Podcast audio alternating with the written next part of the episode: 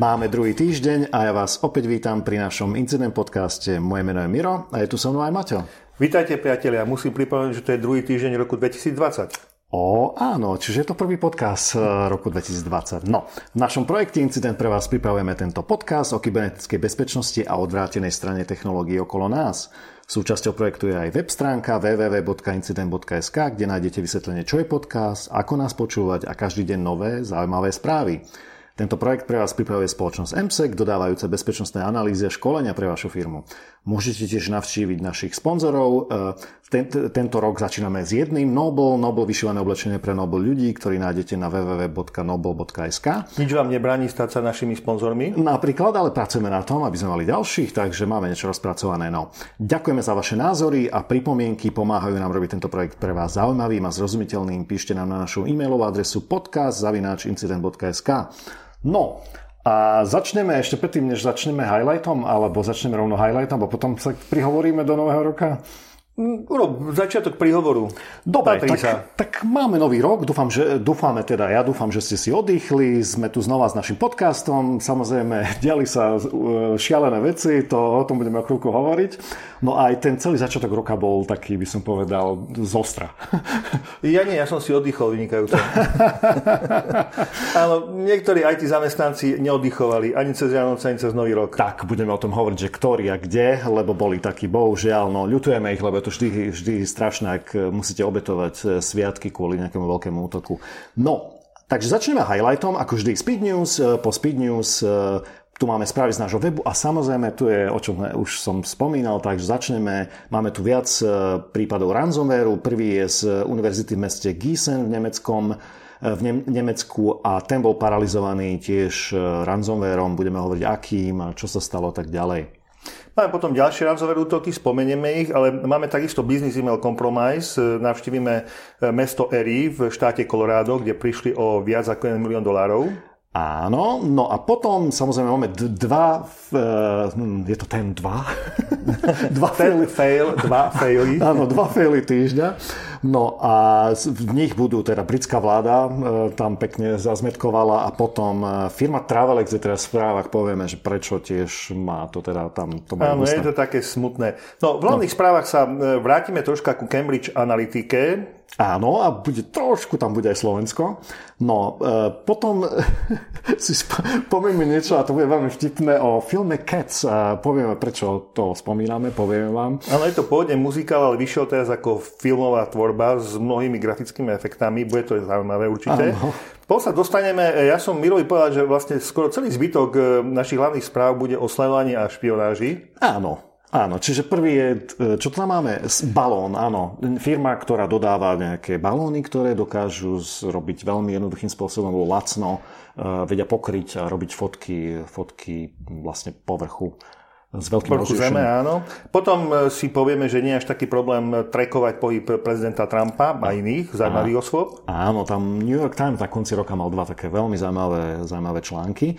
No a e, ďalší článok, ktorý je veľmi, veľmi zaujímavý, je to predposledný, bude, volá sa Shattered, a je to o tom, ako špioni si musia zvykať na tú novú digitálnu dobu, ako ich to ovplyvňuje.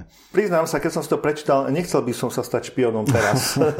no, e, posledné, budeme sa troška baviť e, o hre Pokémon a Pokémon Go, ktorá v 2016 zasiahla e, krajiny a bola veľmi známa, ale povieme si o tom, že môže mať aj také zaujímavé konsekvencie táto hra. Áno, bezpečnostná. Bezpečnostná, áno. áno. No a na záver samozrejme vtipné správy a zaujímavosti ako vždy, lebo nám sa to tak páči a je to také, taká to je naša taká obdoba zvieratek na konci správy. Joj, to ešte stále funguje, lebo ja nepozerám správy, priznám sa. E, ja som nepozeral, ja som si chcel zachovať zdravý rozum Hej. a príjemné sviatky, nepozeral ano, som správy. Pre tých, čo neviete, tak nepozerám už dávno správy, čiže neviem, ako myslím televízne. Sledujem správy, ale nie v televízii, takže viem, že na konci vždy mali nejaké... E, vieš čo, ja si myslím, že tie naše správy sú dostatočne ostré a znepokojivé, takže stačí sledovať tieto.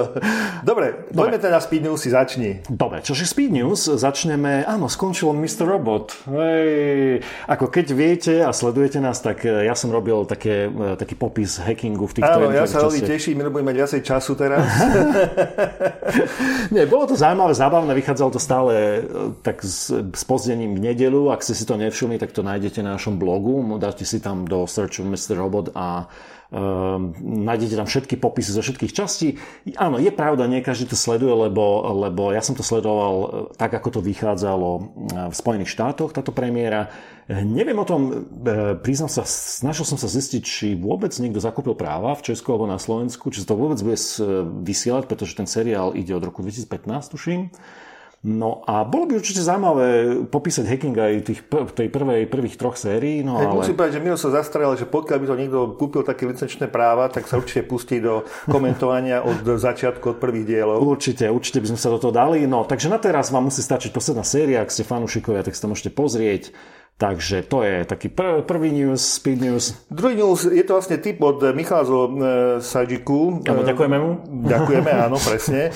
My sme už spomínali, že v Číne, v okolí Šangaja je manipulovaný GPS signál do takých zvláštnych kruhov. Ja som to nazval, že nie kruhy v obili, ale kruhy v mori. Áno, áno boli aj v mori, aj v kade tade. A bol to v podcaste číslo 51, upresním. No a on nám poslal taký zaujímavý tip. Vyšiel článok, ktorý priznám sa mne ušiel, takže ďakujem za, Michalovi za tip. Eh, na gpsworld.com eh, tiež bola taká domnienka, že 16 z týchto, z týchto takých tých spoofing circle, ako to volajú, tých kruhov, alebo kruhov v mori, ako ty to voláš, tak boli terminály na prečerpávanie ropy, takže to bolo zaujímavé. Tak... E, troška sa tam špekuluje v tom článku, či to náhodou nesúvisí s tým, že bolo embargo na vývoz ropy v Iráne, stále pretože, je. a stále je mm. vlastne, a jeden z tých prístavov, kde najviac takýchto zmanipulovaných e, kruhov alebo tých GPS signálov, kde najviac tých kruhov sa vyskytuje na severe Áno, da... Číny, ktorá je zase veľmi blízko Severnej Koreji. Áno, ďalšia embargovaná krajina. Ako tak. viete, tieto embargované krajiny, spolupracujú. My sme tej straničke tom... tvrdili, že možno za tým vývoz piesku, lebo to vyzeralo tiež tak zaujímavo, ale áno. ono to je možno viacero tých dôvodov, prečo e, sa takto manipuluje s nimi. Áno. Tam sa dokonca píše o tom, že aj na ďalších miestach, kde e, sa zvykla povedzme stretnúť vláda, alebo kde sa vyskytovali pohyby vládnych osôb Číny, tak aj tam boli takéto Áno, o tom sme hovorili, ale v tomto prípade naozaj tu, je to ohľad, e, problematické to na tom mori, alebo blízkosti prístavov. A preto tá domnienka podľa mňa nie je, ako je celkom, celkom relevantná. No, celkom relevantná. No, ďalšia správa je e, v Kalifornii od 1.1.2020, e, to je rok, v ktorom sme. E, som zvedavý, koľko z vás sa budete miliť a stále písať 2019 ešte tohto roku. No, takže začal v Kalifornii platiť California Consumer Privacy Act, alebo CCPA. Je to niečo podobné ako GDPR, ale treba povedať, že trošku uh, také, by som povedal, light. Áno, light. to jemnejšie spela po anglicky. Ano. On síce bol schválený už pred rokom a pol, vstúpil do platnosti teraz a ešte 6 mesiacov bude trvať taká, ja som tam zažil, odpúšťacia doba, ano, teda, keď, sa period, budú, áno, keď sa budú udelovať pokuty. Áno, a v zásade ide o niečo podobné, tiež zákazníci budú teda, alebo teda používateľe budú mať práva určité, budú môcť e, si zisťovať, že e, čo, aké informácie o nich má tá firma, budú môcť požadovať ich opraviť alebo zmazať, tuším, a tak ďalej a tak ďalej. Takže... Tam je akurát, že zostáva možnosť obchodovania s týmito údajmi, ale tá dotknutá osoba má právo do obchodu vstupovať a povedať, že či to asi žiada, nežiada e, obchodovať tieto údaje. A sú tam určité pokuty, nie sú definované, že asi aké veľké budú, kto ich bude presne udeľovať. V každom prípade som troška pozrel e, komentáre okolo toho a tie sa veľmi rôznia, pretože hovorí sa, že taký zákon vôbec nemal vzniknúť a keď tak sa mal riešiť na federálnej úrovni. Ale no. ja sa priznám, ja som celkom rád, lebo to je taká, taká noha do dverí e, v, e, v ochrane no, práv. Treba povedať, že, že tie technologické firmy, aj keď sídlia v Amerike, tak ich zasiahlo GDPR, pretože ho museli riešiť, pretože majú európskych zákazníkov. Čiže tým pádom aj tak to museli vyriešiť, aj tak museli si pripraviť systémy tak, aby to vedeli splniť. Takže toto bude niečo podobné. Je to prvý štát, myslím, v Spojených štátoch, e, ktorý niečo také zaviedol a jednoducho ostatní majú na výber. Buď budú maintainovať nejaké dva systémy, alebo jednoducho si povedať, dobre, tak to robíme tak, ako nám, aby sme vyhovali teda tomu CCPA, a tým pádom to nemusíme riešiť. Hej. Takže uvidíme, možno to bude presne, ak si povedal, taká noha do dverí. No, Poďme k ďalšej správe. Áno, my sme v podcaste číslo 37 a potom aj v podcaste číslo 38 sme sa vedovali e, radikalizácii v YouTube, alebo teda či YouTube, YouTube e, radikalizuje, ľudí neradikalizuje. Ano. E, v tej 37 to bol, myslím, brazilský študent Mateus Dominix, alebo tak nejak sa volal. Čo to som si ani nepozrel dozadu. kde sa hovorilo, že sa vlastne radikalizoval cez svojho učiteľa ano. hry na gitaru, ano. pretože ten bol radikál a on postupne vlastne boli pod posúvané videá tohto učiteľa. Áno, čo, spomeňme, čo je dôležité k tejto správe, prečo spomíname, je, že vtedy novinári mali k dispozícii, tuším, až do roku 2014 jeho kompletnú históriu, čo videl, kedy to videl, čiže vedeli urobiť taký timeline a dokázali e, určitým spôsobom pracovať. Samozrejme, bola to vzorka jedna, hej, jedného, nebolo to 10 tisíc, ťažko sa robí výskum eh, na YouTube, hej, pretože YouTube neposkytuje žiadne, by som povedal, nástroje ani na skúmanie. Človek si proste musí sám definovať, že ako áno. to bude skúmať. Áno, ale v každom prípade mali aspoň dataset jedného človeka, ktorý sám priznal, že dobre, eh, zišiel nejakým spôsobom, by som povedal, sa zmenili jeho názory a potom sa znova zmenili. No a teraz je z neho zase aktivista, zase by sme povedali, že sa trošku preklopil úplne na opačnú stranu, ale dobre, to, to nie je dôležité, v každom prípade tie, dáta od neho niečo naznačujú publikovali. A teraz sa objavil nový, taký by som povedal, eh, hovorí sa to po anglicky paper, my by sme povedali výskumná práca. Výskumná čo... práca možno, no. Áno. A ten tvrdil, že vraj YouTube má dera, deradikalizovan, akože eh, derali, de... deradikalizačné účinky. Počúvaj, to, to sa nedá ani vysloviť. ja keď som si to prečítal, tak som sa najprv zasmial a potom som... Dobre, ano. ja sa vrátim k tej 38 ešte, ano. lebo tam bola štúdia vlastne celkom serióznych piatich výskumníkov ano, z dvoch mm-hmm. vysokých škôl, Ecole Polytechnique Federal de Louisiane, to je zo Švajčiarsko, a Universidade Federal de Minas Gerais, Brazília, mm-hmm. kde oni analyzovali 330 tisíc videí, to je viac ako 330 tisíc videí na takmer 350 YouTube kanáloch a sledovali vlastne, ako sa tie kanály alebo tie účty tých kanálov ako sa prelínajú a posúvajú v rámci tej radikalizácie. A tam je celkom seriózny výskum a oni sami povedali, že nedovolia si tvrdiť, či samotný YouTube má e, tak definované tie aplikácie alebo tie, tie mm, pomôž mi. Tak to ne, nemusí to byť ten algoritmus. Algoritmus, teda, áno, ten algoritmus nemusí byť e, vedome tak nastavený, ale bohužiaľ tak funguje. Tak. To o tom sa bavili. Že bohužiaľ jeho motivácie sú nejaké hore, také základné, že aby ľudia viac pozerali a tak ďalej ale potom, samozrejme, keď ľudia zistia, ako funguje, tak začnú, a to už sme videli, že vlastne všetci títo youtuberi vlastne hľadajú spôsob, ako mať viac po, pozeraní a tak ďalej. A snažia sa do istým spôsobom, ako to povedať, um, podhodiť e, tým, ktorí chcú niečo hey, ale, pozerať. Áno, ale oni sa snažia robiť tzv. reverse engineering doslova toho, aby naozaj tie ich videá boli pozerané a to môže potom niekde viesť takýmto, povedal by som, perverzným e, motiváciám. A potom máme tu naplno ľudí, ktorí vyrábajú videá, ktoré... No, takže niekedy to vyzerá na algoritmus, niekedy to vyzerá práve na takú cieľenú činnosť týchto ľudí. V každom prípade... Je to kombinácia tam, vecí. Áno, kombinácia vecí. V každom prípade tam bolo viacero informácií viacero poznámok o štúdiách e, zaujímavých ľudí. Ale táto štúdia, ktorá ano. hovorí o deradikalizácii, nás pobavila sme dvoch. Hej, perfektne si to vyslovil. Na rozdiel odo mňa už sa nebudem pokúšať No, ale komentoval ju Arvin Narayanan, ktorý je profesorom, tuším, na Princetone, teraz som si neistý. A on čítal ten, ten, ten paper, ten, tú výskumnú prácu, ktorá tvrdí, že, že má takýto účinok opačný. No a e, povedal veľmi ostro, že, že rád by som povedal, že, že tá práca je zlá, alebo jej výsledky sú zlé, ale to by som jej dával príliš veľa kreditu. Doslova toto povedal. Pretože ani nie, ani nie sú, akože by som povedal, že nemajú, e, nedá sa povedať, že by boli v niečom, v niečom e, chybovali v niečom, lebo Základná vec je, že oni sledovali videá neprihlásení. Bez toho, aby sa prihlásili. To znamená, že z týchto dát takzvaných oni niečo pomerali, ale on tvrdí, že nemerali to, čo tvrdia, že merali. Hej? Takže to je hlavný problém. Takže spomínam to len kvôli tomu, že, že ďalšia vec, ktorá bola veľmi zvláštna, keď som videl ten blog post toho človeka, ktorý tvrdí, že, že YouTube má opačný účinok, že vôbec ne, neradikalizuje tak e, um, v zásade aj, aj to jeho vyjadrovanie voči médiám ako je New York Times a ďalší, ktoré o tom písali, bolo také, by som Radikálne. Povedal, také, nie je problém byť radikálny, keď máš fakty, Iné je, keď si vyložene, by som povedal, až bulvárny. Hej? Takže to celý jeho popis vôbec nevyzeral ako e, popis niekoho, kto našiel nejaké dôkazy, argumenty. Skôr niekoho, kto sa rozhodol, že bude ich očierňovať, alebo, alebo sa vykričí na nich, tak toto poviem. Takže mm, áno, objavil sa takýto výskum a nevyzerá, že, že našiel to, čo tvrdí. To len sme chceli povedať. Hej? Takže stále platí to, o čom sa bavíme. Ten algoritmus má svoje chyby na YouTube a YouTube by nerobil do neho zmeny, keby to nebol problém. Hej, to je ďalšia vec. Tak myslím, to si povedal úplne presne a korektne.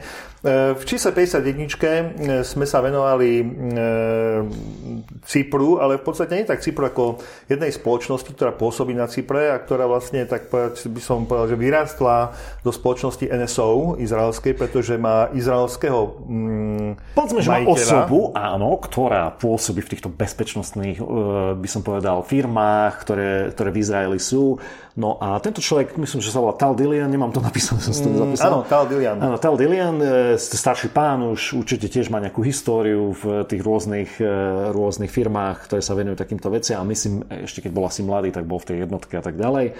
No a Thomas Brewster, ktorý o tom písal v lete, sme spomínali, že som to vtedy nejako nezaradil, ale potom sme spomínali, že im zabavili tú dodávku. Išlo o dodávku, ktorá má vraj hodnotu, alebo podľa vybavenia môže mať hodnotu až 9 miliónov dolárov. A tá vedela špionovať mobilné telefóny v nejakom okruhu. Tak najprv zabavili dodávku, o tom sme hovorili. No a lenže potom, potom sme sa teraz dozvedeli, a to je nová správa, že Thomas Brewster sa smial teda na, na Twitteri, že môj článok spôsobil, že zatkli zamestnancov firmy. že to sa ešte nestalo, keď písal o komkoľvek, že by ho zatkli. Takže zatkli dvoch mužov, jednu ženu. A teraz sa vyšetruje, že či neporušili cyperské zákony No, Takže... hovorí sa, že sú obvinení z porušenia 13 zákonov cyperských mm. a jeden, je, jeden z zákonov je e, zákon na ochranu súkromia. Áno. E, hovorca spoločnosti aj Dilian majú výhrady, lebo tvrdia, že ich spoločnosť vlastne odkryla karty a chce upozorniť na to, že také spoločnosti sú a dá sa povedať, že áno, otvorili tie karty v tom biznise špionážnych softvérov a že oni vlastne pomáhajú chytať, lokalizovať zločincov, členov kartelov, odhaľovať organizovanú kriminalitu ale medzi nami no, ten spyware industry je teda dosť kontroverzný. A neprehľadný. A neprehľadný, takže no. je ťažko povedať, že kde skončia tieto nástroje. No, ja len spomínam, že minule, keď sme sa o tom bavili, tak som spomínal, že, no, že to je tá, tá dilema, že, že urobím si reklamu, ale potom začnú mne písať médiá a toto sa presne stane. Alebo nebudem si robiť reklamu, ale potom mal, menej ľudí o mne bude vedieť o tom, že aké tu máme vybavenie, čo všetko vieme robiť. Hej. Čiže tým som sa tak nad tým ako pozostavoval, že je tam taká tá dilema, no vyzerá, že v tomto prípade to nevyšlo. no, poďme k teda poslednej e, takej správe e, Speed News, ktorá, ktorá sa vraciame k veci, ktorá sa stala v teda Facebooku. Facebook zneužil e, svojho času telefónne čísla, ktoré boli určené len na dvojfaktorovú autentifikáciu pre užívateľov a začalo používať pre takú funkciu, ktorú volá, ktorú volá People You May Know.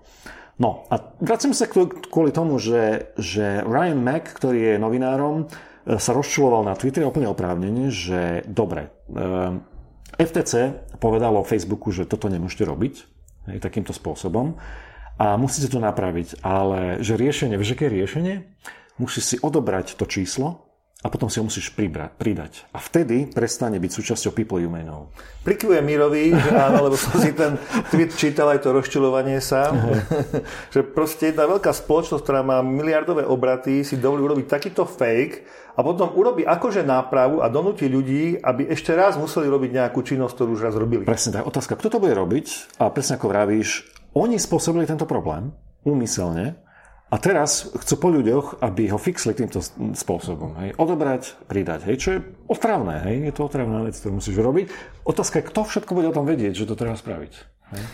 Dobre, poďme na správy z nášho webu. E, vieš, čo je najnebezpečnejšia vec na tento rok 2020? Neviem. Kryptominery.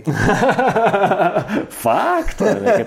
No, Či nie? Nie, nemyslím si. E, ak to porovnáme teda, lebo počuli sme aj takéto informácie, tak e, dobre, ak dostaneš kryptominer, tak ako to zistíš? Vieš, ako to zistíš? No, asi mi pôjdu rýchlejšie počítače. No, nie, nepôjdu, nie, pôjdu pomalšie. A to je vtedy, ak nemáš žiadne, žiadne, by som povedal, logy, nemáš monitoring a nemáš žiadne security produkty, ktoré by ti to povedali. Tak... Záleží od toho, na čo to používam, ako mi to zaťažia, ale ano, v princípe dá sa, mi, dá sa povedať, že skoro ako, nič strašné sa mi asi nestane. Nie, nič sa strašne nestane a najskôr e, takisto tie kryptominery poväčšinou sú na tých front-end serveroch, ako sú web servery a tak ďalej, ktoré väčšinou ešte ďalej sú prepojené nejakým spôsobom na tie backendy a tak ďalej. Čiže nie je to ani, neviem, neviem, že to nie je security problém, ale Jednoducho, poväčšinou e, nedojde k strate dát a nedojde k zničeniu dát, alebo ich zašifrovaniu. Lenže pri ransomware to je oveľa ťažšie. Hej. Ďalšia, e, e, ide o to, že, že e, áno, čiste číselne tých e, m, prípadov je menej,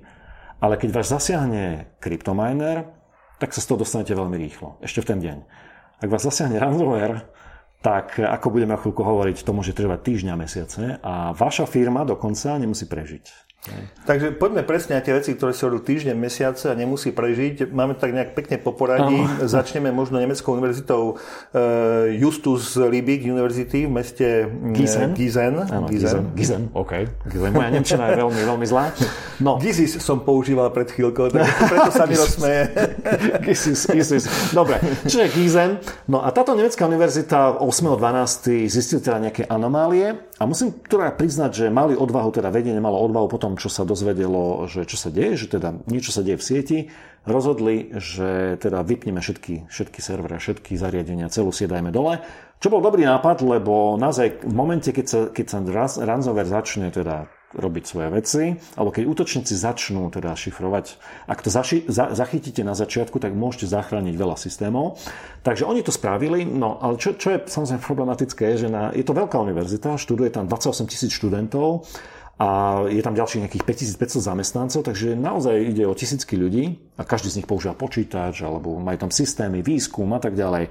No a čo mne sa páčilo, neviem, či si to zachytil, e, že prezident univerzity, potom čo sa to stalo, sa vyjadril, že išlo o digitálnu prírodnú katastrofu. Hej, čo veľmi pekne vyjadruje, že čo sa naozaj stalo, to je veľmi pekne prirodné. Nie, či som to nazval prírodná katastrofa, ako digitálna a... katastrofa, áno, tá prírodná mi tam troška vadí. No, ale on to myslí tým... Myslel to tým, áno. Že... Myslel to tým, že keď príde prírodná katastrofa, áno. tak v zásade je nezastaviteľná, lebo jediné, čo môžeš urobiť je, ak vieš dopredu, keď vôbec, môžeš ujsť. To je všetko, čo môžeš spraviť. Inak je to nezastaviteľné. Hej, čiže to s tým chceme vyjadriť, že to bola digitálna prírodná katastrofa, čiže to bolo No, môžeme polinozovať, že, to nebolo, že či to bolo zastaviteľné, ale v momente, keď sa to rozbehlo, tak už to nebolo. Hej. No, v každom prípade mne sa e, páčilo, že prezident univerzity priznal, že vlastne nemali núdzový plán pre tento typ katastrofy. No Áno, to bola ďalšia vec. To bola ďalšia vec. Komunikovali to celé.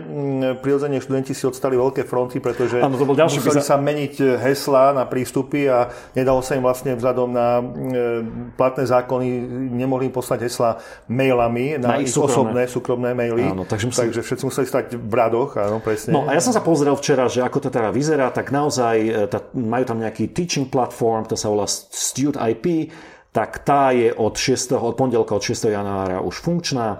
A čo sa nepodarilo je, zatiaľ má nové hesla, si prevzalo fyzicky 60% e, ľudí, teda aj zamestnanci, aj študenti. Tak dobre, takže... boli vlastne sviatky, tak to áno. sa dá možno aj troška týmto ešte. Áno, a ďalšia vec je, že samozrejme celé, celé sviatky vlastne na tom pracovali, takže bol to problém. Hej, zoberte si, že to začalo 8.12 a riešia to ešte doteraz. A máme už mesiac pre, prešlo. No, horšie na tom bola univerzita v Maestriche, pretože tá dostala rovno darček pod stromček od Ježíška na štedrý deň, bola napadnutá ransomérom. Áno, áno, to bolo presne vtedy, ja som to čítal, zistil, vykašľal som sa na to, napísal som článok 26.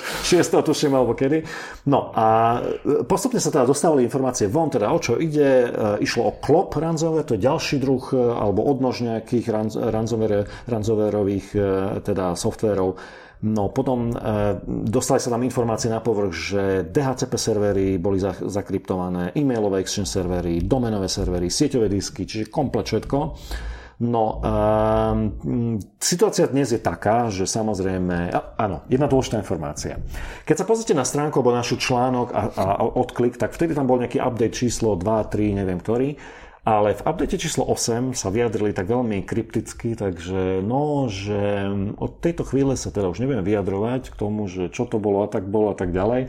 No, e, vyzerá to tak, že zaplatili výkupné, vyzerá to tak. E, oficiálne neviem, myslím, že to nebolo doteraz potvrdené, ale vyzerá to tak, že, že ho zaplatili. A tu ide o to, že ak e, chcete zaplatiť výkupné, tak tí ransomwareisti majú podmienky, aby ste o tom nehovorili, čo to bol za ransomware, alebo aká je suma a tak ďalej. Čiže žiadajú po vás, aby ste nekomunikovali, pretože inak vám proste nepomôžu. No, takže vyzerá to tak, hovorím, je to domnenka, vyzerá to tak, že zaplatili. No, čo sa, čo sa týka toho, ako sú na tom v tejto chvíli, tak nebo vie ako, škola sa nejak rozbehla, ale ešte do 23. januára teda uviedli, že, že až 23. januára niektoré systémy teda budú fungovať. Majú dokonca kompletnú tabuľku, ktorá je dosť veľká. A na nej je ešte stále veľa vecí, ktoré nefungujú. Takže sú tam veci, ktoré už fungujú, mm. veci, ktoré nefungujú, takže dá sa to pozrieť na ich stránke. No, takže znova, um, bude to trvať znova určite mesiac minimálne, pretože 24. decembra bol útok. 23. januára ešte, oznámili, ešte len, že by chceli mať. Áno, by chceli to mať teda najneskôr všetko vyriešené. No a tu treba spomenúť, že bola tam ďalšia správa, o ktorej sme písali, ale o ktorej nebudeme hovoriť, že kvôli nákaze emotetom, ktorý predchádza ransomwareovým útokom, pre istotu dali dole siete aj mesta Frankfurt nad Mohanom, Bad Homburg a takisto univerzita vo Freiburgu tiež. tiež. Takže Takže... No, Nemec... záver roka bol jednoducho veľmi bohatý na tieto útoky. Áno, a to nebolo ešte všetko, pretože jedna z posledných správ ešte o hlavnom ransomwareu je z amerického mesta Sherwood. A tam e, prišlo o prácu 300 ľudí kvôli ransomwareovému útoku.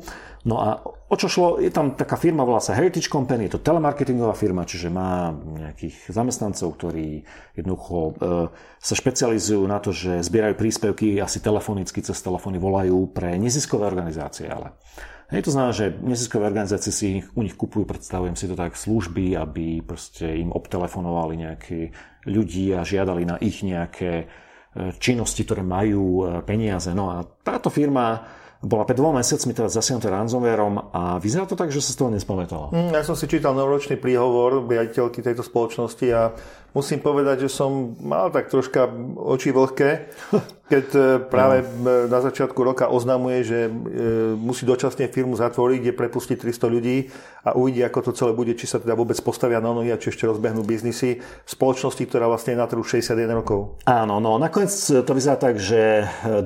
januára teda si mali zamestnanci zavolať na ich linku a tam mala byť nejaká hláška, no a podľa všetkého tam bola hláška o tom, že sa teda majú hľadať prácu inde. Takže zdá sa, že tá firma, ja som pozrel na stránku, je stále aktívna, no a tak to je web stránka, tá, tam bude, kým budú to mať zaplatené. ešte bude ako plagát, no, bude no, žiť, kým niekto nestrhne. Áno, kým ho niekto nestrhne, kým uh, im nevyprší predplatné. No. Takže... Mm, okay. Toľko asi Granzoveru. No a máme teraz e, zase krásny, ak sa dá, dá povedať niečo o ukradnutí jedného miliónu. Typický prípad e, business email compromise. Je to vlastne mesto... Erie. Erie. Hej, hľadal som, nemám to poznačené. Erie v štáte Colorado, lebo je viac, mám, je aj jazero Erie niekde inde. No a to ešte v roku 2018 pridelilo stavnej firme SEMA eh, Construction zákazku na výstavbu mosta. Mm-hmm. No a podvodníci ku koncu roka 7 dní pred oficiálnym otvorením mostu doslali cez web stránku mesta požiadavku na zmenu platovných údajov, na zmenu spôsobu. Mm-hmm. No a tí im potom vlastne previedli viac ako milión dolárov na účet. Áno, hneď asi to bolo o 4 dní. No O čo šlo? Išlo o to, že, že zamestnanci mali pravidlá, ktoré im akýmsi spôsobom prikazovali to overiť. A ten zamestnanec, ktorý urobil zmenu v spôsobe platby, to neoveril, neoveril u firmy Sema Construction. To znamená, že dôverovali len tomu zadanému cez web, cez nejakých portál, dôverovali t- tomu zadaniu, že teda chceme zmeniť spôsob platby a čo ešte dôležité, pri podpísaní tej, tej dohody o výstavbe mosta firma Sema Construction požadovala šek. Hej? A viem si predstaviť, že prečo, presne kvôli tomuto požadovala šek, neprevod. No a aj tak e, vlastne došlo k podvodu, lebo jeden zo zamestnancov, ktorý neskôr stratil prácu podľa všetkého, e, tvrdia tam, že odišiel sám. V akej miery to bol tlak na ňo? Ja by som tiež bol sám odišiel. no, zrejme to bola taká dohoda, že, že možno, ja neviem, nebudeme teba požadovať ten milión, ale daj vypoveď, neviem, aké sú zákony. E, ako bola dohoda, v každom prípade človek prišiel o prácu, pretože nedodržal pravidlá No a samozrejme mesto prišlo zrejme o milión dolárov, ktoré neviem, či sa im podarí vrátiť späť. No to len poznámka, že Business Email Compromise podvody sú veľmi úspešné a za posledné 3 roky medzi júnom 2016 a júlom 2019 FBI v USA zaznamenala takmer 170 tisíc incidentov a tá škoda sa šplhá na viac ako 26 miliárd dolárov. Áno, to sme už spomínali a stále to budeme spomínať. Je to fakt veľa incidentov, lebo ide o veľmi jednoduchý spôsob. No, poďme teraz na fail týždňa, bo máme dva Prvý je taký ešte z vianočnej doby, kedy na Nový rok e, v Británii, teda aj v iných e, krajinách bývalých, e, teda bývalého britského impéria, udelujú tzv. New Year Honor, honor alebo nejak, ja som to preložil ako novoročnú poctu ľuďom a udelujú sa to väčšinou za za nejaké výsledky v tom odbore, v tom ten človek pôsobí, že môže to byť vedec, športovec, umelec a tak ďalej, alebo za nejaké odvedené služby dlhoročné, či v štátnej službe, či policajti a rôzne... No, alebo takto odmení Elton John napríklad, alebo hráč kriketu Ben Stokes. Áno, no lenže čo sa stalo? tieto, takto, tieto e, ešte udelujú, tieto pocty vždy udeluje e, monarcha, v tejto chvíli už dlhé roky je to Alžbeta II. No ale v piatok podvečer 27.12. niekto dal na vládnu stránku Go UK Excel súbor, kde boli osobné údaje 1097 príjimateľov tejto novoročnej pocty, ale bohužiaľ aj s ich domácimi adresami súkromnými. Čo je neskutočný bezpečnostný problém, hlavne keď tam boli policajti, vyšetrovateľi, a iní takí tí vyššie postavení nejakí nejakí zo štátnej správy ľudia. Potom samozrejme, takto, niekde sa smiali, že všetci vieme, kde býva Elton John. Áno, ale nebolo to tak ani o Eltonovi Johnovi, ten si môže zaplatiť ochranku, ale skôr o tých ľuďoch, ktorí, ktorí dostávali alebo, dostali, alebo mali dostať ocenenie za svoju prácu dlhoročnú a tak ďalej v štátnej správe a tak ďalej alebo svojím spôsobom pracovali možno v bezpečnostných zložkách, to je asi nie dobrý nápad, aby všetci vedeli, kde bývajú. Takže bol to teda pekný problém a um, ten súbor tam bol, tuším, nemám to zapísané. Piatok večer sa objavil. On, on bol krátko, nemám tiež, ale viem, že bol nejak možno pár hodín alebo teda deň. Áno, v každom prípade si to ľudia všimli. Uh, dokonca neviem, či niektorí aj nestiahli. No a samozrejme, strhla sa hneď vlna kritiky na vládu. Eh, Big Brother Watch, ktorý sme spomínali v súvislosti s kamerami, ktoré využívajú policajti londýnsky, tak, ktorí už zažalovali za to, tak Big Brother Watch sa označila u nich za frašku a neospravedlniteľný. No a samozrejme ide o porušenie zákonov, takže už sa do toho bolo ich lokálne teda ICO, eh, Information Commissioner's Office, ktorý sa tým zaoberá teda ochranou osobných údajov. No a uvidíme, čo z toho bude, či kto dostane pokutu, akú pokutu a tak ďalej, lebo naozaj išlo o veľmi vážne porušenie zákonov. Takže právom e, dostávajú e, titul fail týždňa, teraz neviem, či fail e, posledného týždňa, či fail predposledný, myslím, že to bol predposledný, predposledný týždeň. týždeň. No a tento týždeň máme firmu Travelex, ktorá... Tá dostane fail prvého týždňa. Áno, prvého týždňa, lebo tá oznámila 2.1.2020, že bola zasiahnutá najprv že vírusom, a potom veľmi dlhú to by sme dobu... mohli poľutovať teda na začiatku. Áno, nákaza prišla, alebo na ňu prišli hneď teda v, na Silvestra, čiže zase veľmi nepríjemný, nepríjemný dátum z hľadiska nejakých e, sviatkov a tak ďalej. To nám museli riešiť niečo také. No a vďaka tomu museli teda odseliť svoje systémy. No a to je problém, pretože firma Travelex e, poskytuje finančné služby, zmenárenské služby a má, keď som to dobre pochopil, také dve, dve služby, alebo teda hlavné služby sú ponúka kartu, ktorá sa dá nabiť e, a potom sa dá použiť v zahraničí pri platení. E, a potom e, poskytuje vlastne zmenárenské služby, ak som to pochopil. To znamená, cez webovskú stránku si viete objednať cudziu menu, zaplatíte to zo svojho účtu prevodom a potom si príjete osobne vyzdvihnúť na mhm. pobočku, ktorú ste si zrejme vybrali, alebo na hoci, ktorú, uh, uh, ktorú ste označili teda na webe pri objednávaní. No a čo sa stalo, keďže toho 31. No, naplánovali výpadok. Áno, no, ďalšia vec je, áno, firma veľmi dlhú dobu, 6-7 dní mala na, na svojej britskej stránke upozornenie, že vraj ide o plánovaný výpadok, čo je trošku komické, pretože vtedy sa vedelo, že že, to je, že majú problém eh, ohľadom vírusu, že to nie je plánovaná, plánovaná teda eh, odstávka. Takže ľudia im do, dosť to dávali akože s prepačením vyžrať, že jak môže byť nápadnutie vírusom eh, plánované. No, či to bola jedna vec. Už dnes vieme, že ide o Sodino Kiby ransomware, ktorý sa tiež označuje ako Revil. A um, v tejto chvíli už, ja som to kontroloval aj na britskej stránke firmy Travelex, už je oznámenie, že áno, máme ransomware a tak ďalej a tak ďalej, takže konečne to oznámenie už je relevantné. No, ale problém je, že firma Travelex uh, spôsobila neskutočné problémy všetkým bankám, veľkým bankám, ktoré vlastne cez túto firmu poskytujú zmenárenské služby, čiže oni nemajú vlastné, ale firma Travelex pre nich e, to robí. A práve dnes som čítal takú zaujímavú úvahu, že aké aké súvislosti existujú medzi jednotlivými firmami alebo ich službami, o ktorých ani nevieme, pokiaľ ich služby nevypadnú. Hej. To sa pekne ukázalo, aký chaos e, výpadok firmy Travelex spôsobil u cestujúcich, turistov a tak ďalej. Stali sa také veci, neviem, e, či si to zachytil. E, ľudia sa, stiaž, ľudia sa stiažovali, si presne cez webovskú stránku objednali na Silvestra peniaze, zobrali im tisíc libier z účtu ale prvého, prvý, druhého, tretie už nevedeli vybrať peniaze, pretože Travelex už nefungoval. Čiže boli bez peňazí a nemali ani cudziu menu. Takže a niektorí e, plánovali napríklad svoje výlety niekam. Áno, to je práve alebo, také silestrovské cestovanie toto. Áno, alebo niekto proste cestoval, ak je emi, e, pochádza z inej krajiny emigrantom, tak e, možno šporil celý rok, aby mohol ísť cez sviatky, možno navštíviť rodinu do inej krajiny. A dostalo ich to do úzkých, lebo nie každý má po ruke tisíc libier len tak. Hej?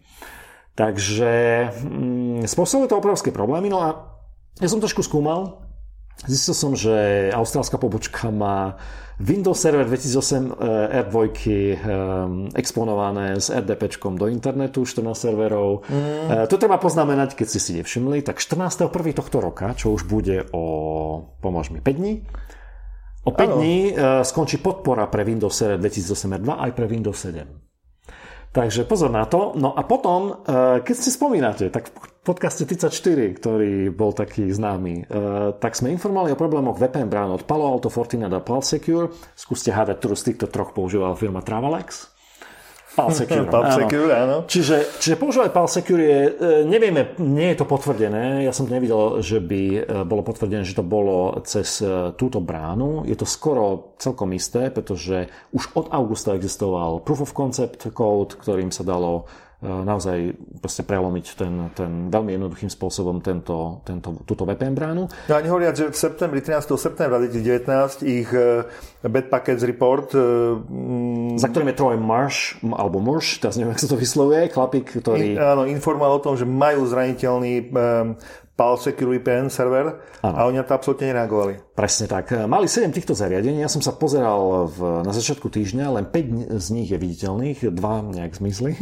E, presne tie, ktoré sú označené číslom 2, takže neviem, či to bol nejaký klaster. A, no a 5 z nich je teraz aktívnych e, stále a vyzerá to tak, že naozaj to bolo cez, alebo je pravdepodobné, že to bolo cez tieto zariadenia. V tejto chvíli ešte stále je 3850 zariadení, e, aby som povedal, zraniteľných. Zraniteľných vo svete. A patria veľkým firmám, rôznym, e, by som povedal, vládnym organizáciám a stále nie sú zapečované. Takže Takže ešte sa dozvieme možno nejaké... Dobre, na Slovensku nie sú, v Čechách je 4, ako si Áno, ešte stále sú 4. 4 vo svete je ich teda podstatne viacej. No, myslím si, že tá firma si nič nezaslúžila. Je to fail týždňa, ale je mi ich tak troška ľúto, no môžu si za to sami. Áno, no, čo som ešte nehovoril, dá sa hovoriť veľa o tom, lebo to bolo fakt od začiatku týždňa tohto, to bola hlavná, hlavná taká informácia na BBC o tom Joe Tidy, ktorého niekedy spomíname, jeho niektoré správy, tak on to komentoval. Eh, ľudia, samotní zamestnanci nemali informácie od manažmentu, bolo to veľmi zle zvládnuté komunikačne. Ehm, potom zamestnanci museli, dostali príkaz, že majú písať ručne príjmy a výdaje peňazí, čo je úplne to potom nahodia. Ďalšia vec, áno, ako to potom náhodia a tak ďalej. Nevyzerá, že majú nejaký plán. A ďalšia vec je, zjavne to vyzerá, ako sa ešte stále jedná zrejme o to, že či zaplatia, nezaplatia, takže uvidíme, ako to celé skončí. V každom prípade firma stále nefunguje, vôbec absolútne. A skúste si to predstaviť, že, že aké to je likvidačné, ak vás zasiahne takýto ransomware, nie ste pripravení, možno nemáte zálohy, alebo ste obrovská firma, čiže nie je to také jednoduché všetko obnoviť, tak to znamená totálny kolaps vašich služieb a tým pádom vaši partnery sú z vás nervózni, pretože ako sú banky. A otázka je, koľko ich to ešte bude stať peňazí. Takže... Keď si spomenul tie súvislosti, že vlastne vypadne jeden servis a my vlastne nevieme, ako je to všetko naviazané a čo s tým súvisí, uh-huh. tak mi napadlo, že som vlastne cez Vianoce čítal jednu zaujímavú knihu, volá sa Blackout, oh. je od Marka Alsberga, hovorí o kolapse európskych dodávok elektrickej energie a je to vlastne taký celkom realistický scenár. Či to je fikcia? Fik, je to fikcia, fikcia ale áno. založená na veľmi reálnych veciach. Uh-huh. On sám vlastne v príhovore tvrdí, že mm, je to založené na reálnych veciach, na reálnej diskusii, ale mnoho vecí pozmenil, nedoplnil, aby náhodou veľmi neinšpiroval niektorých. Jasné. Ale v každom prípade tam bolo zaujímavé vedieť, že keď ti vypadne elektrická energia nejde deň, 2, 3, 4, 5 dní, Áno, že aké to má následky. Aké to má následky, čo všetko začne vlastne vypadávať, čo začne stávať. Čo všetko sa začne ničiť, ako sú potraviny. Všetko. Logistických Dodávky, logistiky. To, no, až tam človek spozornie a si povie, že tak toto je riadny prúser. Dobre, Poďme, teda na, na hlavné správy, lebo sa dokázali zakecať hodinu pri týchto veciach. Dobre, vrátime sa ku Cambridge Analytica a to z jedného dôvodu, že e, spomínali sme vám film The Great Hack, ktorý, alebo dokument, ktorý je na Netflixe. Tam vystupuje, taká osôbka, ktorá sa volá, že Brittany Kaiser, ktorá svojho času pracovala pre Cambridge Analytiku. No a teraz, e, teda, ona už teda nejaké dokumenty dala k dispozícii, pri, lebo sa to vyšetrovalo v Británii a tak ďalej. Ale teraz sa dostalo na povrch, alebo postupne sa dostáva viac ako 100 tisíc dokumentov z jej e-mailov, z jej všetkých hardlistov, ktoré našla. No a e, dajú sa z toho dať dokopy, e, dá sa z toho dať dokopy, čo vlastne firma Cambridge Analytica robila, kde všade, v akých krajinách ovplyvňovala voľby, alebo čokoľvek ovplyvňovala. A vyzerá to byť na peknú, neviem iné slovo použiť, pakáreň. To hovorí sa, že to je nejakých 68 krajín, no. kde všade ovplyvňovala voľby a všetko možné okolo toho. No a páči sa mi tu veta, že manipulovali voličov on the industrial scale, čiže ano. industrial scale. Čiže úplne na priemyselnej, by som povedal, ako je masová výroba. Áno, áno, áno bolo, to, bolo, to, bolo to kobercové bombardovanie a reklamy a tak ďalej, ovplyvňovanie mienky. No a teraz tieto dokumenty prvé sa objavili pre Malajziu, Keniu a Bra- Brazíliu, kde sa konali teda nejaké voľby. A ľu- samozrejme, bude chvíľku trvať, kým novinári, ľudia, aktivisti sa cez to akože prehrížu, cez všetky dokumenty, aby e, už tým spôsobom urobili nejaký timeline, teda čo, kedy, kto s kým dokumen- e, komentoval. Dokonca naša známa Karol Kadvaladr, o ktorú sme spomínali, ktorá sa venuje tejto téme, novinárka, tak tá, e, ten TED Talk sme spomínali, tak tá vlastne spomínala aj Slovensko, že aj na Slovensku si niekto objednal ich služby. Neviem podrobnosti, dosť by ma to zaujímalo, ale videl, videl som tam e, novinárov z denníka N, že už sa o to zaujímali, že či, kde sa dá mm-hmm. dostať tým dokumentom, takže možno sa ešte niečo dozvieme. No a čo ďalej? No, mňa zaujala mm, taká veta alebo predikcia Christofera Stila, ex-šéfa oddelenia MI6 pre ruský vplyv, ktorý ešte v 2016 spracoval taký 35-stránkový dokument o ano. vplyve a o tom, ako vlastne mm, fungovala kooperácia Trumpovho volebného týmu a ruských služieb pri voľbe prezidenta. A on tedy povedal, že ak budú nepotrestaní ľudia z Cambridge Analytica, tak to dodá odvahu ďalším a ďalšie voľby môžu byť ešte horšie.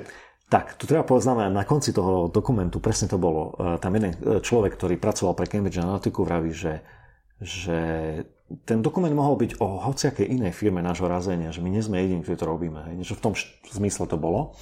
No a čo, čo ešte spomeniem je, že môžu tam byť aj dôkazy podľa všetkého uh, trestných činov, pretože sú tam e-maily medzi medzi Trumpovými... Uh, Ľuďmi z volebného týmu Trumpa. Áno, ale aj tých, ktorí im dávali peniaze, donors. Ako, uh, no, darcom? Darcom. Darcovia, darcom, áno, darcom kto, kde diskutovali, akým spôsobom zakryť ich e, e do, dotáciu peňažnú. Nie veľmi... Vytvárali všaké offshellové firmy a, a schránkové firmy, áno, ktoré, to, tak... cez ktoré potom tiekli tie peniaze, aby mohli zadotovať. Takže tie Trumpa. dokumenty vlastne odhalujú celé tie, tie, tie dark money, ktoré tam e, do tej politiky idú od rôznych osôb. Takže toto ešte môže byť veľmi zaujímavé.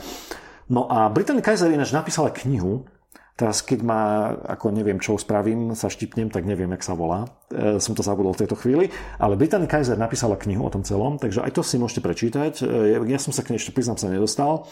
No a to je tak všetko k tomu. No. Tak Cambridge Analytica ešte nám aj po tých troch rokoch bude teda dávať... Tam možno len tak, taká jediná otázka na že ako sa brániť voči tomu, tak neviem, či nejaká obrana je, ale jedna z možností je všetko toto zverejňovať, aby sme vedeli, ako sa to deje. Určite áno. No a poďme teraz na vtipnejšiu správu. Lebo ty si vtipne poznáme, ale to povedz. Ano, e, ja by som sa... E, to najvyššie, keď pôjdeme do kina, tak ano. sa budeme musieť spýtať, že prosím vás, toto je originál, alebo už je to opečovaný film? Áno, že ktorý service pack to je. Áno, service pack. Áno, lebo to sa presne stalo filmu Cats, ktorý, um, samozrejme, všetky tieto spoločnosti filmové sa snažia pred sviatkami dostať svoje filmy do, do kín.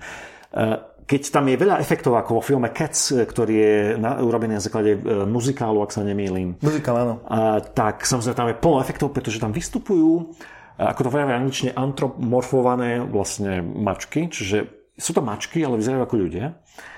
A to CGI tam bolo naozaj vážne, pretože každý, každému museli pridať vlastne uši, nos. E, no a došlo k vtipnej situácii, kedy, kedy na harddiskoch aj, aj cez satelitný link vlastne e, spoločnosť Universal e, tuším týždeň po, po premiére, distribuovala novú verziu filmu, kde boli vylepšené triky, pretože ľudia začali šíriť po, po tých prvých tá, pre, premiére, kde Judy Dench je v nejakom zábere a má hodinky na ruke. E, Nezakrie, a, dali tomu filmu nejaké C plus hodnotenie.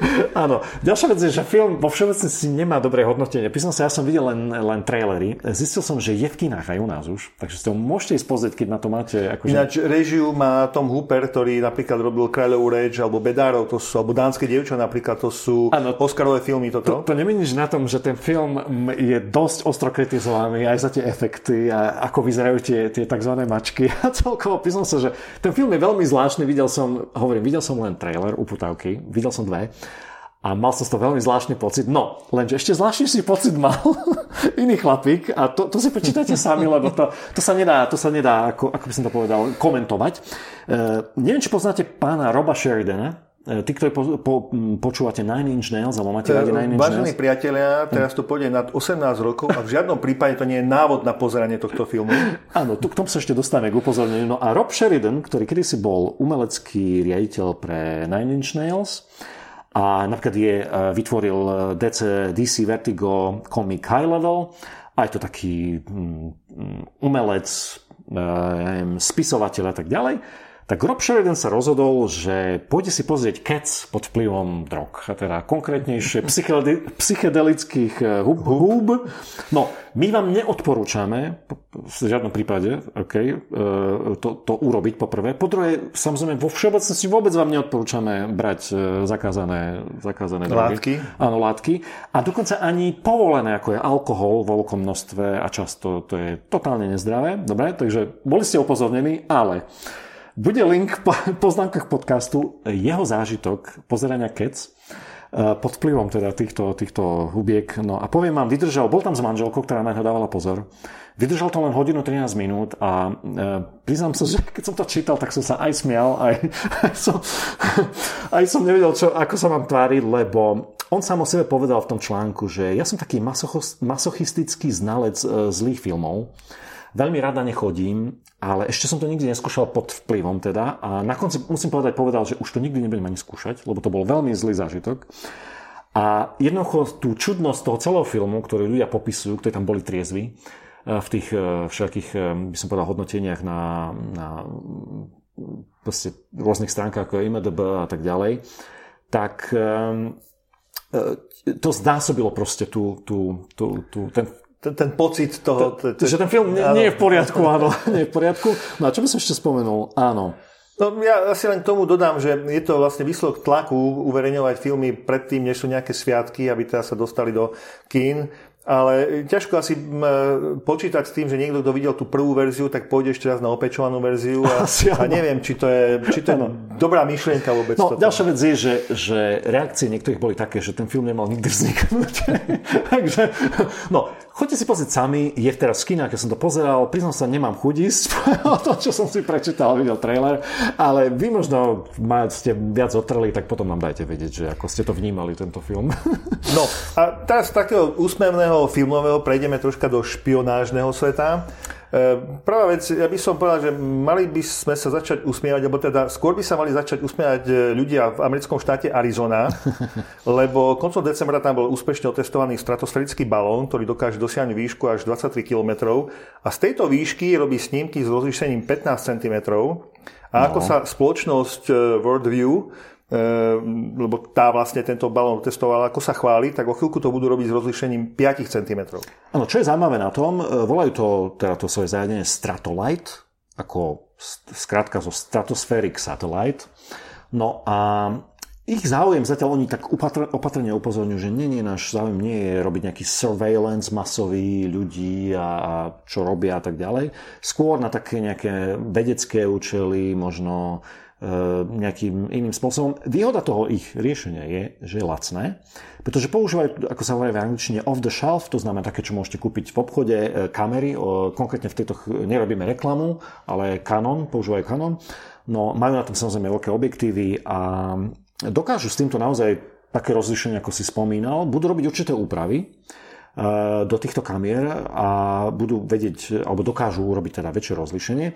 No a lenže čo to chceme spomenúť je, že on to je väčšinou tak, že keď príde takáto funkcionalita, tak s tým prídu aj potom takéto požiadavky presne, že sledujte pre nás jedno miesto alebo mesto celý deň, alebo celý týždeň, celý mesiac a tak ďalej.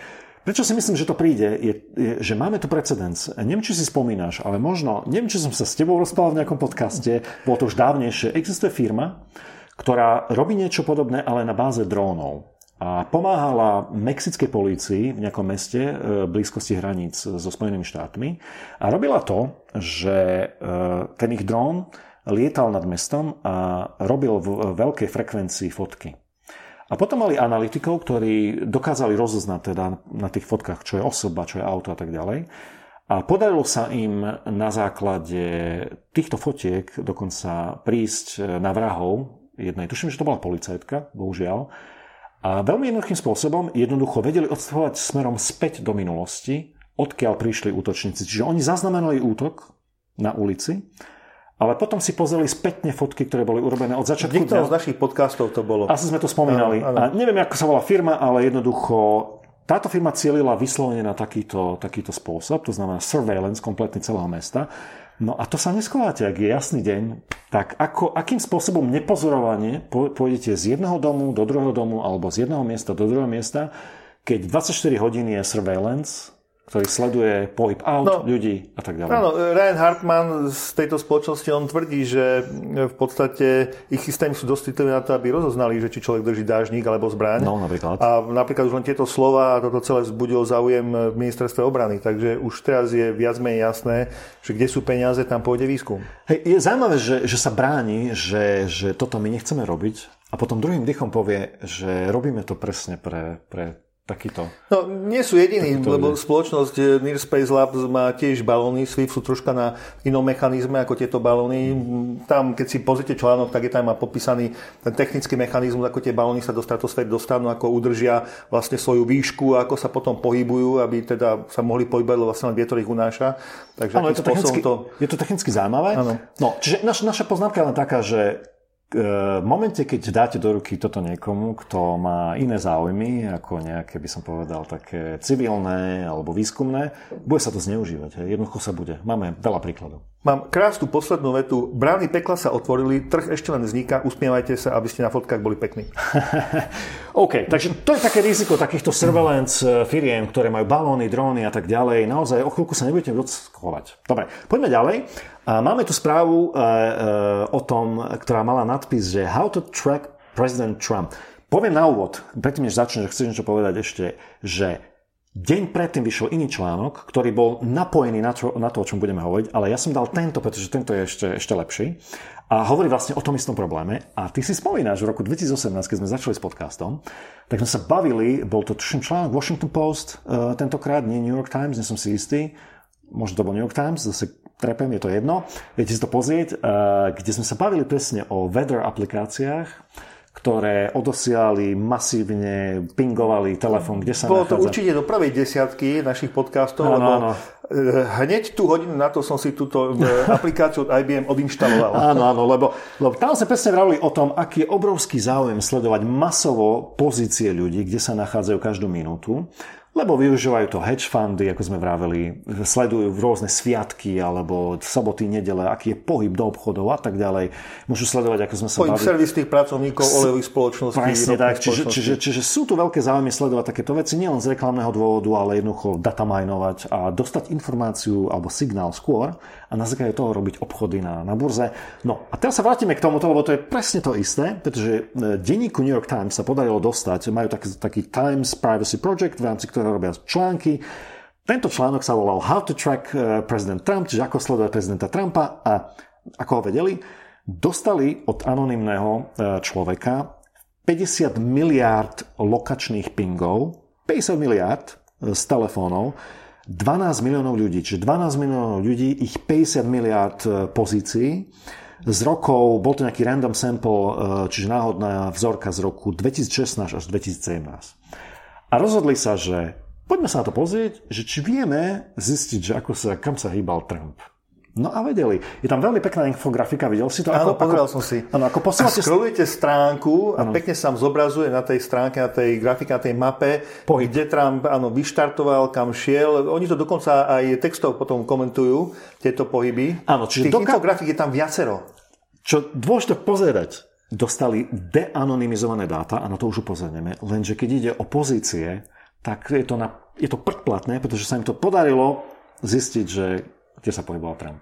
To je, to je jedno, že k tým pozíciám neboli mená, ale tá pozícia a váš pohyb v priebehu dňa uh, prezrádza, kde bývate a kde pracujete. Čiže sa dá zistiť, a to robil aj vlastne New York Times, dokázal zistiť identity ľudí, človeka zo Secret Service, ktorý vlastne ide s Trumpom.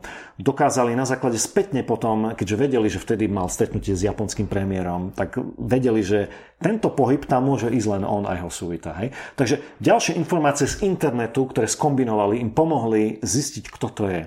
To je presne tie, tie spojitosti, to neviem, či si uvedomujete, keď nás počúvate, teda keď ste počúvali teraz Mira, čo to všetko znamená. Ono ináč, Ústava Spojených štátov bráni zneužívanie lokačných dát vládnymi inštitúciami, ale nelimituje súkromné spoločnosti, ktoré tieto údaje môžu zbierať a ktorým tieto údaje môžu byť ukradnuté. Presne tak. A to je ďalší problém, že ak niekto, to je presne ako som hovoril s tými balónmi, niekto to zbiera, ale keď to niekto ukradne, tak už je to že to fuč a niekto iný, kto to ukradne, to môže zneužiť.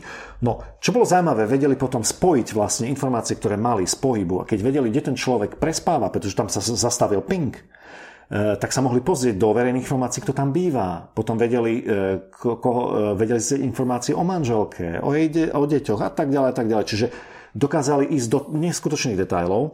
No ďalšia vec, ktorá môže to samozrejme ohroziť presne ľudí, ktorí pracujú ako vojaci, policajti v rôznych zložkách FBI a tak ďalej. Hej, pretože vieme, kde sú niektoré ofisy a tak ďalej. Čiže ak niekto sa dostane k týmto pingom, tak nie je vôbec problém stotožniť, kto to je a kam sa pohyboval. No a potom samozrejme, čo ma zaujalo napríklad, dokázali v jednom prípade, je tam Pentagon, sfotený ako, ako fotka a potom pohyby tie bodky, dokázali zistiť, že niekto z Pentagonu naštívil Mental Health and Substance Abuse Facility, to znamená, išiel na miesto, kam chodia len ľudia, ktorí majú problémy so závislosťami. Hej? A bolo to niekoľkokrát a popri tom ten človek pracuje v Pentagone najskôr, podľa toho pohybu, čo tam je. Čiže to sú veľmi citlivé e, informácie. A jednoducho naozaj sa z toho dá vyčiť absolútne všetko, vaše zvyky, kam chodíte nakupovať, kam chodíte na dovolenku, ak je to za dlhšiu dobu, ak je to, ak chodíte autom po Spojených štátoch, všetko, absolútne všetko. Kto má... No a teraz si to skúste spojiť s tým balónom. Hej. To tak... som chcel presne povedať. A teraz to ešte skúste spojiť s, tými, e, s tou nohou v dverách e, kalifornským zákonom na ochranu osobných údajov. Takže preto si myslíme, že aj Spojené štáty by sa mali posunúť troška ďalej v otázke bezpečnosti osobných údajov? Určite áno, len podľa mňa toto je taký všeobecný problém, celkový, pre celý svet, pretože tie naše telefóny, ako nie zo srandy, ja keď robím prezentácie, robil som, tak mám taký slajd, kde mám e, telefón a nad ním mám, že USD a tam mám, že uh, Ultimate Surveillance Device. Čo to je naozaj špičkový dohľadový systém na ľudí je mobilný telefón s tými všetkými senzormi, ktoré sú na ňom, mikrofón, kamery, neviem, GPS a tak ďalej. Čiže treba si uvedomiť, že ten telefón naozaj prezrádza oveľa, oveľa viac a otázka je, e, veľa firiem má naše informácie. Rôzne aplikácie odosielajú vašu polohu, kto ste, a tak ďalej, aké máte záľuby, odosielajú. Určite sa dá brániť, možno by ich stalo za to nejak, e, možno dať dohromady, že čo si pozapínať, čo povypínať, ako, ako fungovať s takýmito e, telefónmi, kedy e, GPS-ko zapnúť, kedy, kedy ho nemať zapnuté a podobne. No. Možno je celkom zaujímavý príspevok toto. No, takto, na záver povieme len jedno. GPS má určite pozitívne použitie, ale treba zabrániť tomu, aby sa to znežovalo takýmto spôsobom, že New York Times sa podarilo dostať k takýmto dátam, takému množstvu dát. Hej. To niekto skladuje, niekto to má. Hej, takže bolo by v prvom rade treba zakázať a kontrolovať zbieranie týchto informácií. Lebo zase, keď to niekto zozbiera, zneužije sa to.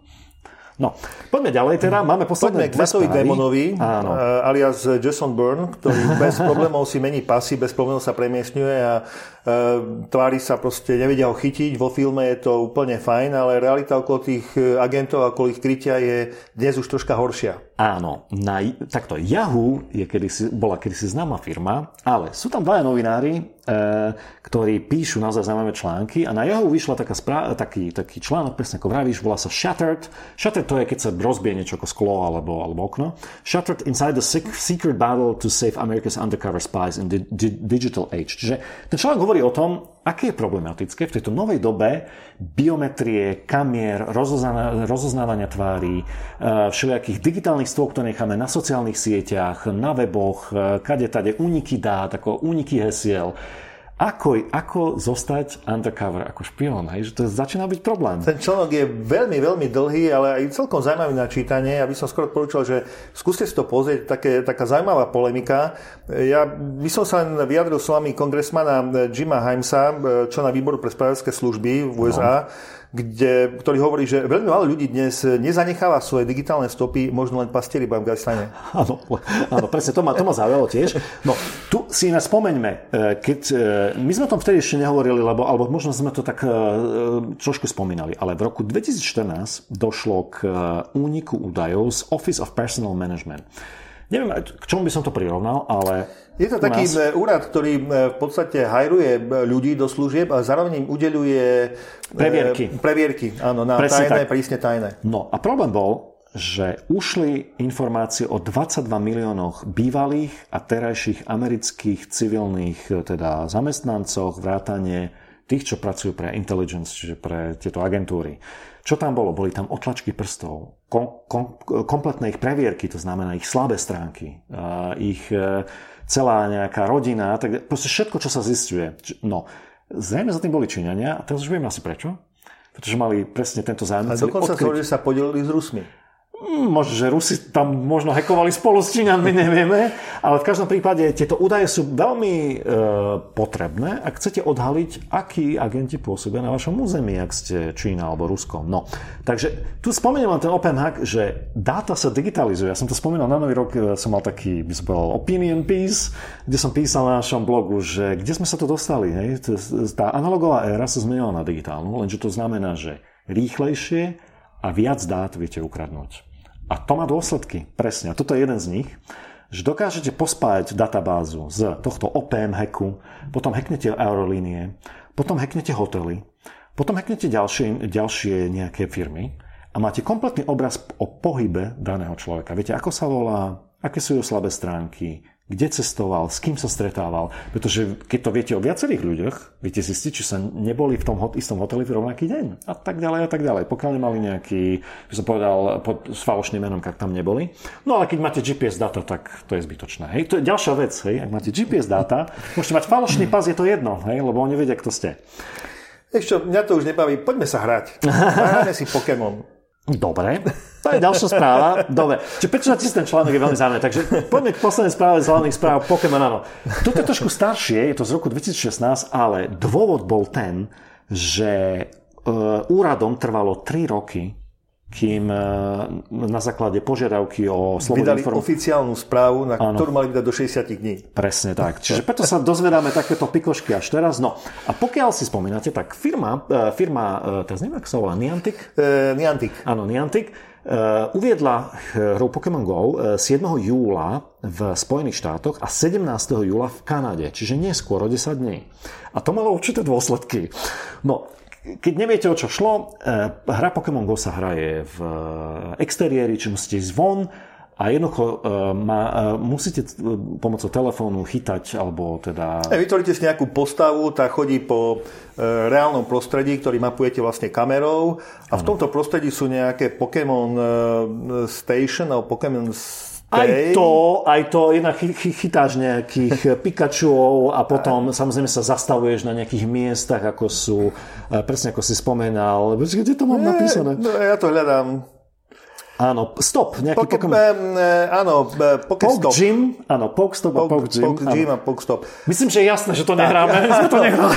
Akurát viem, že keď sa dostaneš na nejakú úroveň, neviem, či štvorka alebo peťka, no. uh, tak vtedy vlastne máš právo na, uh, ísť aj na tých uh, Poke Gym A tam zase sa môžeš dať do jednej z troch skupín vraj Aha. a v rámci tejto skupiny proti tým dvom skupinám bojovať. Myslím, tak že sa už- ti oplatí zbierať tých, tých eh, Už, už si sa Pikačov no, a- naučil o tom viac, ak si chcel vedieť. Že... eh, Vieš čo, Wikipedia mi tentokrát pomohla.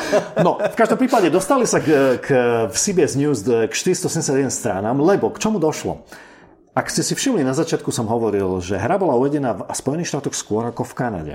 Čo robili ľudia v Kanade? No chceli to hrať od 7. júla. Čo spravili? Začali fejkovať GPS pozíciu. Lenže, keďže sa nenachádzali v Spojených štátoch, tak sa samozrejme pohybovali po úplne inom území, ktoré ale nemalo nič spoločné s e, originálnym Územím v Spojených štátoch. kde sa tie Pikačové nachádzali. No a čo sa začalo diať? Ľudia začali chodiť po, uh, po, Vojenských základne. po vojenských základniach, začali narušovať proste priestory, kde by sa nemali hýbať v Kanade, hej? Pretože samozrejme milne si telefón myslel, že je v Spojených štátoch a z hodou okolností sa títo ľudia fejkli tak, že jednoducho e, sa nachádzali, alebo ich to naviedlo presne na takéto miesta. No, Ja som sa zasmial na to, že ministerstvo obrany dokonca e, dedikovalo troch vojenských policajtov, ktorí dostali zvláštnu úlohu, hrali tú hru a zisťovali, že na ktorých základniach sa tie Pokestops nachádzajú, aby to vedeli preventívne. Teda.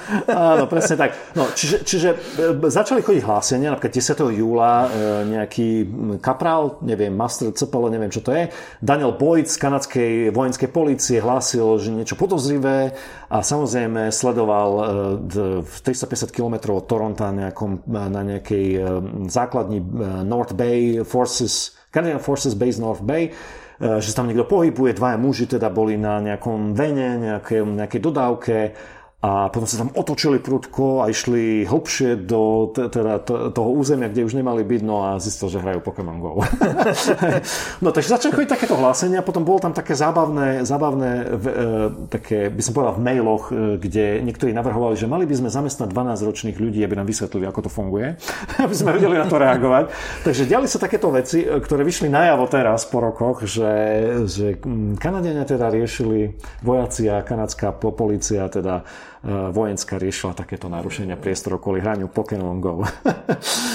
no, takže to, to je toľko z toho, tiež to môžete pozrieť, e, je tam viac informácií. Čiže si celkom pekne premostil na vtipné správy a zaujímavosti. Áno, a začneme hneď prvým veľmi zaujímavým videom. Upozorňujeme hneď za- na začiatku je jen pekná nadávka.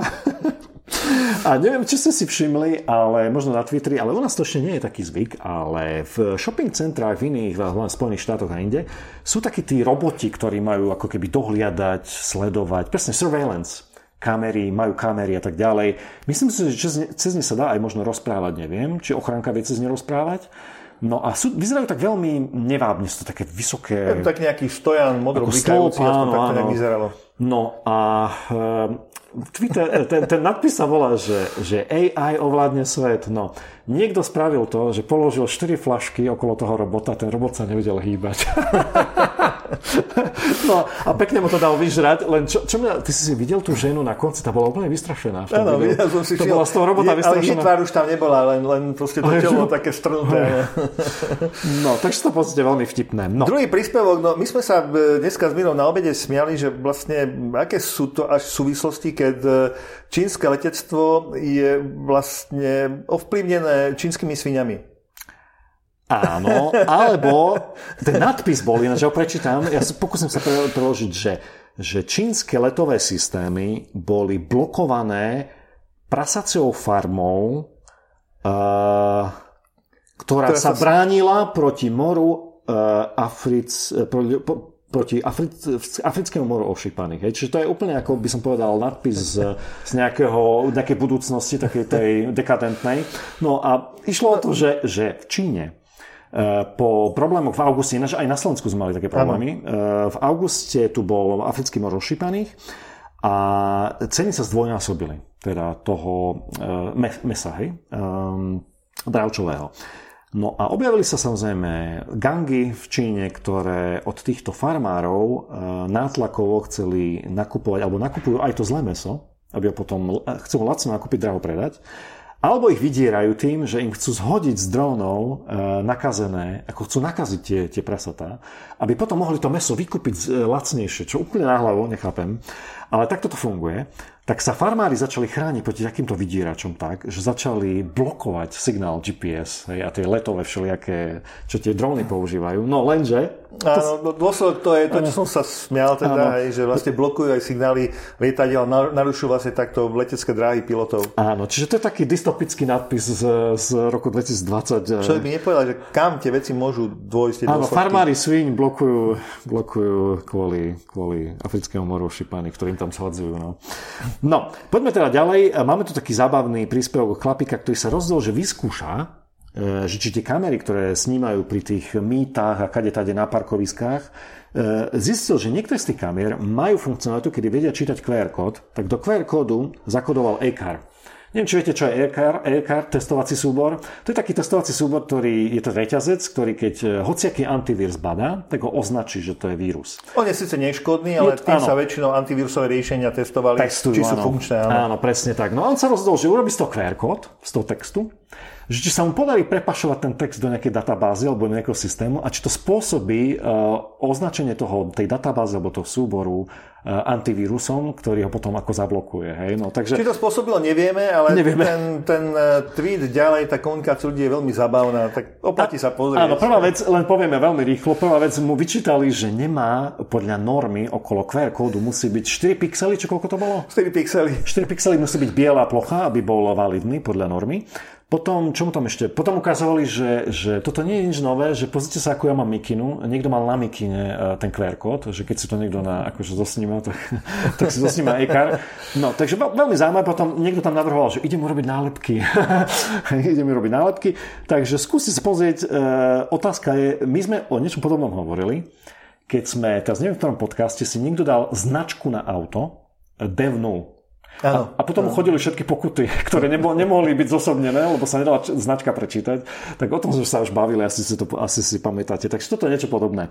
No, poďme ďalej. Čo tam máme Ďalší ďalej? príspevok eh, Meredith eh, McGraw. Rudy Giuliani sieta pokoj a neustále vyvoláva tejto... Rudy, áno. áno Rudy Takže, Giuliani. Keď nás sledujete posledný mesiac alebo dva, tak si videli, že sme si z Rudyho robili srandu, lebo povedané, Rudy nám dával stále dôvod si robiť z neho srandu. A tento raz, 28.12. sa Meredith McGraw, ktorá je e, dopisovateľka alebo reportérka politika a je špecializovaná sa na Bielý dom a prezidenta, tak sa stiažoval, že, že, že za posledný týždeň jej Rudy Giuliani omylom volalo 4 krát. Ok, tí potom ďalší sa smiali, že no, jedenkrát to môže byť omyl, aj dvakrát, ale trikrát, že to už je niečo ako tri rúže. no, takže Rudy má zjavne problém s tou technológiou, to sme už vraveli. No, poďme na ďalší, ďalší. A toto bol veľmi zaujímavý vianočný, vianočný príbeh o, o, by som povedal, zvláštnych zvukoch e, v dome. Začal to tak, že... že me... Začalo strašidelne. Áno, začalo to strašidelne. Um, nejaký muž, e, uvádza sa meno Thomas, ja neviem, či to je prvé alebo druhé, zo Severnej Karoliny, tak rodina sa zobudila na poschodí na to, že strašný šrám od buchot v kuchyni. No a e, teda báli sa, že to je nejaký, by som povedal, votrelec, tak volali na policiu, on vyťal svoju zbraň, teraz začal totálny, akože ako sa začali pripravovať, že čo keď pôjde hore schodný a tak ďalej. No a mm, potom policia e, teda zistila, že, že ten šramot spôsobila e, ich nová rumba, ktorú si e, kúpili pod stromček. Píše, že vôbec netuší, ako sa zaplá, zrejme ste prečítali návod. No, predpokladám, že tam bol nejaký defaultný nástavenie, nejaké defaultné nastavenie. Kto ho vie, jednoducho začala vysávať, zasekla sa samozrejme. Do koberca? Do koberca alebo niekam do niečoho a začala tam zvíjať, robiť čudné zvuky a jednoducho to ich vyrušilo večer.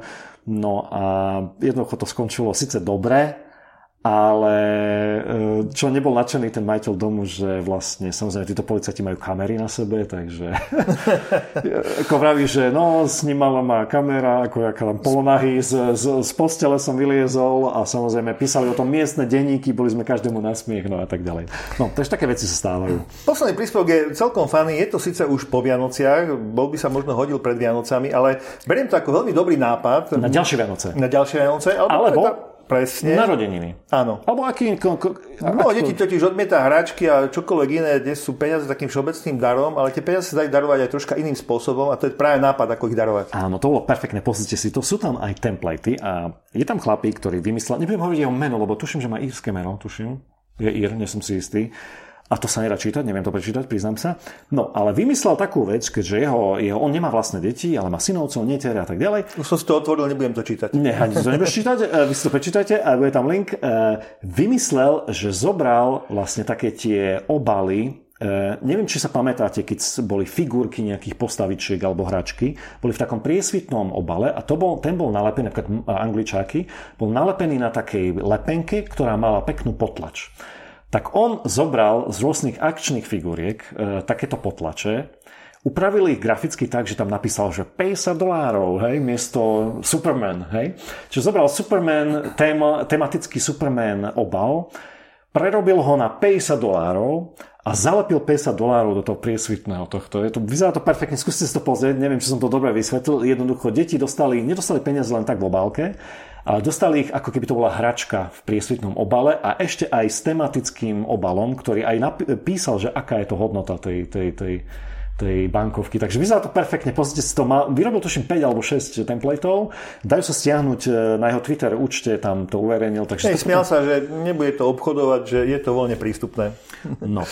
No, e, vážení priatelia, pokiaľ ste nás dopočúvali až doteraz, tak vám gratulujeme. Troška sme to natiahli, ale je to prvý, sa, prvý, mali sme 3 no. týždne prestávku, tak no. sme sa chceli troška rozkecať. To bolo ešte Toto bola naša posledná správa. Majte sa všetci bezpečne a nezabudnite, o týždeň sme tu zas s podcastom. Do počutia.